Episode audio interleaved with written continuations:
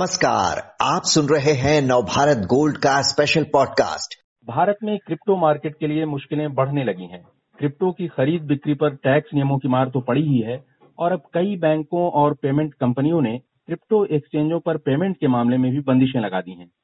इन हालात से इंडस्ट्री कैसे निपट रही है? क्या कड़े नियमों के चलते भारत में क्रिप्टो मार्केट एक तरह से ठप होने के कगार पर पहुँच गया है? इस बारे में जानकारी देने के लिए हमारे साथ हैं अजीत खुराना जी, जो क्रिप्टो एडवाइजरी स्टार्टअप रिफ्लेक्सिकल के फाउंडर हैं।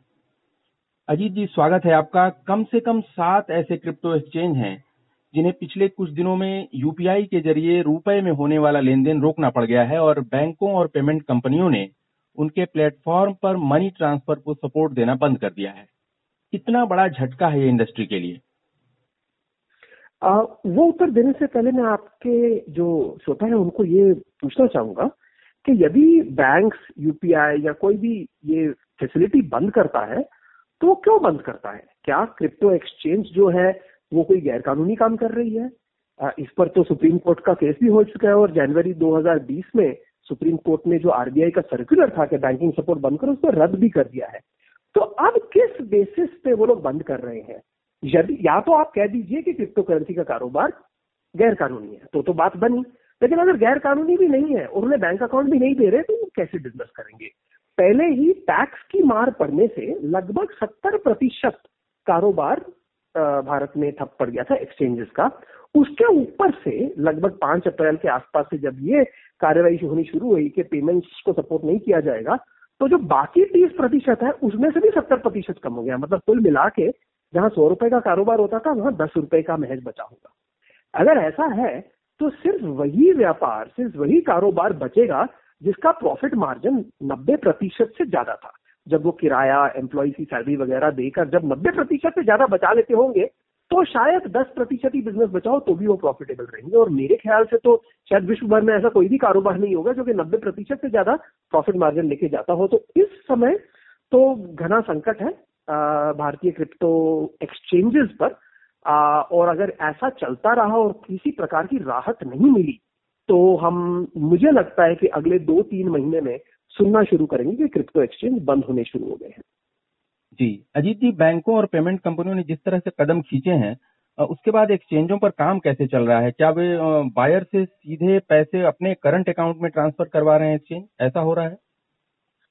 तो दो तरीके हैं। पहली बात, यदि आपके पास बिटकॉइन है तो आप वो बिटकॉइन के ज़रिए इथीरियम खरीद सकते हैं, फिर बिटकॉइन के इथीरियम के ज़रिए पॉलीगॉन खरीद सकते हैं। इसके अंदर रुपया जो है, भारतीय रुपया, वो पिक्चर में नहीं आता। तो इसे क्रिप्टो टू क्रिप्टो एक्सचेंज कहते हैं, और क्रिप्टो टू क्रिप्टो एक्सचेंज तो चलती जा रही है। इवन जब पहले आरबीआई का सर्कुलर आया था, तभी भी क्रिप्टो टू क्रिप्टो ट्रांजेक्शन चल रही थी। तो पहले कुछ प्रतिशत तो बस क्रिप्टो टू क्रिप्टो में हो जाता है। दूसरी चीज़ ये कि हालाँकि बैंक्स ने पैसे विड्रॉ करने, यानी एक्सचेंज से बैंक अकाउंट में लेने को नहीं रोका। बैंक अकाउंट से एक्सचेंज में डालने को रोका है तो काफ़ी लोगों के पास पहले से कुछ पैसे ट्रांसफ़र पड़े थे एक्सचेंज में, उसी से वो कारोबार चला रहे हैं।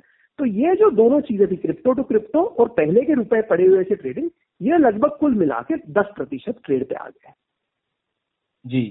ये सवाल उठ रहा है कि जो बैंक कर, ये क्रिप्टो एक्सचेंज कर रहे हैं कि अपने करंट अकाउंट में पैसे ट्रांसफ़र करा रहे हैं बायर की ओर से और फिर सेलर जो है क्रिप्टो का सेलर जो है, वो एक्सचेंज पर जो अपने वॉलेट में क्रिप्टो है, वो बायर को ट्रांसफ़र कर दे रहा है।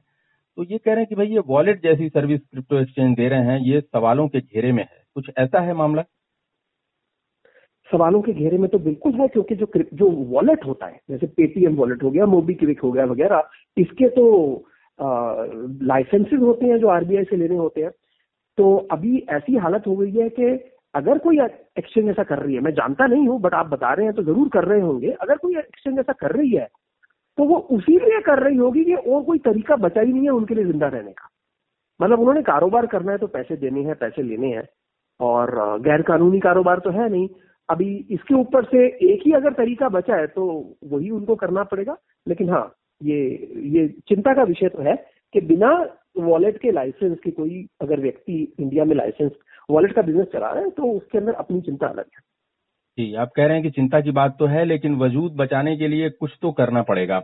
क्रिप्टो से होने वाले गेन पर जो अजीत जी, तीस परसेंट के टैक्स रेट का नियम है, वो लागू हो चुका है पहली अप्रैल से, और पहली जुलाई से एक फ़ीसदी टीडीएस वाला नियम भी लागू हो जाएगा।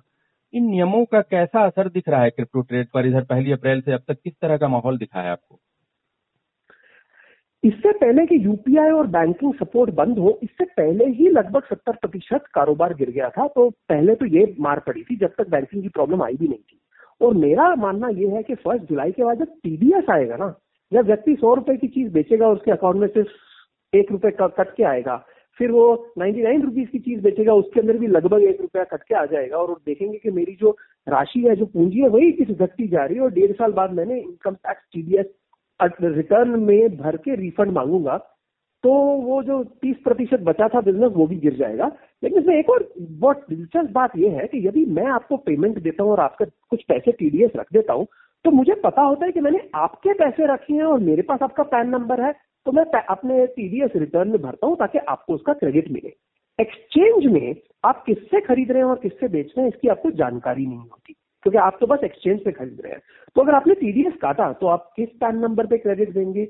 इसका क्या तरीका है? क्या एक्सचेंज को कहा जाएगा कि आप टीडीएस काटो? हालाँकि आप ना बेचने वालों में से हो, ना खरीदने वालों में से हो। आप बिचौलिए हो तो भी आप टीडीएस काटो, जो कि भारत में नहीं होता। तो क्या कोई नया टीडीएस का दौर आएगा? ये हमें एक जुलाई के पहले ज़रूर पता चलेगा। और उस समय नई नई क्लैरिफिकेशन आएँगी नई नई सर्कुलर आएँगी और जो बाज़ार में अनिश्चितता अनिश्चितता का माहौल बनता है, वो और भी बढ़ेगा। जी, आप कह रहे हैं कि टीडीएस वाले नियम से और अनिश्चितता बढ़ेगी। अजीत जी, जो सवाल उठाए जा रहे हैं क्रिप्टो करेंसी को लेकर के, कहा जा रहा है भाई इसको डेवलप ही इस मकसद से किया गया कि रेगुलेटेड फाइनेंशियल जो सिस्टम है उसको बाईपास किया जाए और इसमें कोई अंडरलाइन कैश फ्लो नहीं होता। इनकी कोई इंट्रेंसिक वैल्यू नहीं होती। ये तो पोंजी स्कीम जैसी हैं। ये बातें इंडियन बैंक एसोसिएशन की मीटिंग में आरबीआई के डिप्टी गवर्नर ने कही हैं, टी रविशंकर साहब ने। और वित्त मंत्री अब कह रही हैं कि भाई क्रिप्टो का यूज़ जो है, वो मनी लॉन्ड्रिंग और टेरर फंडिंग में भी हो सकता है। तो क्रिप्टो इंडस्ट्री के प्रतिनिधि के रूप में, अजीत जी, आपकी क्या राय है इन चिंताओं पर? एक्चुअली शायद आप मुझसे सवाल पूछेंगे तो आप ये एक्सपेक्ट करेंगे कि मालूँगा नहीं नहीं, कोई गलत काम नहीं हो सकता। ऐसा नहीं है। गलत काम ज़रूर हो सकता है क्रिप्टो से। ठीक उसी तरह जिस तरह इंटरनेट से हो सकता है ईमेल से हो सकता है सोशल मीडिया से हो सकता है। जब मैं बड़ा हो रहा था, इस समय मेरी उम्र बावन साल है। मैं बड़ा होता था तो हिंदी मूवी देखता था, वहाँ पर प्राण हीरो को फ़ोन करके कहते थे कि तुम्हारी माँ मेरे कब्जे में है सूटकेस भर के पैसे ले आओ। तो तब से हम देख रहे हैं कि सूटकेस भर के सौ सौ और पाँच सौ के नोट भर के विलन ले जाता है। तो मैंने वो पाँच सौ के नोट या सौ के नोट बैन होते तो देखे नहीं। तो ये बात सही है कि इन टेक्नोलॉजीज़ का दुरुपयोग किया जा सकता है, मगर यदि हम वो सारी चीज़ें जिनका दुरुपयोग किया जा सकता है, उनको बंद कर दें तो हम बस कोई कारोबार कर ही नहीं पाएँगे। इससे अच्छा अगर हम इन चीज़ों को बढ़ावा दें, उनका रेगुलेशन करें, उनकी लाइसेंसिंग करें रजिस्ट्रेशन करें, ताकि जो लोग इस इस इंडस्ट्री में है, वो सारे के सारे सरकार के सामने हो, ना कि छुपे हुए हो तो मुझे लगता है कि वो ज़रिया बेहतर रहेगा। जी, आपने डिफेंस में जो कहा वो बहुत वाजिब कहा कि जो जिन चीज़ों का दुरुपयोग हो रहा है, क्या सारी चीज़ें बैन कर दी जाएँ और बैन की जा रही हैं। क्रिप्टो बिल की ओर चलते हैं अजीत जी, वहाँ लंबे समय से चर्चा चल रही है, उस पर आपने भी खुद बहुत सलाहें दी हैं इस बारे में।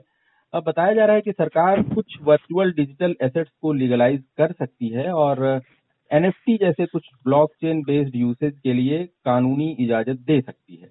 लेकिन क्रिप्टो करेंसी जैसी ब्लॉकचेन के इस्तेमाल को गैर कानूनी घोषित कर सकती है। तो अगर एनएफटी को उसके लिए इजाज़त दी गई, उसको लीगल माना गया तो कितना फ़र्क पड़ेगा इंडस्ट्री पर? क्या फ़ायदा होगा उससे? मैं सबसे पहली चीज़ उनसे दरख्वास्त ये करूँगा कि सरकार को ना ये सब चीज़ों में नहीं पड़ना चाहिए।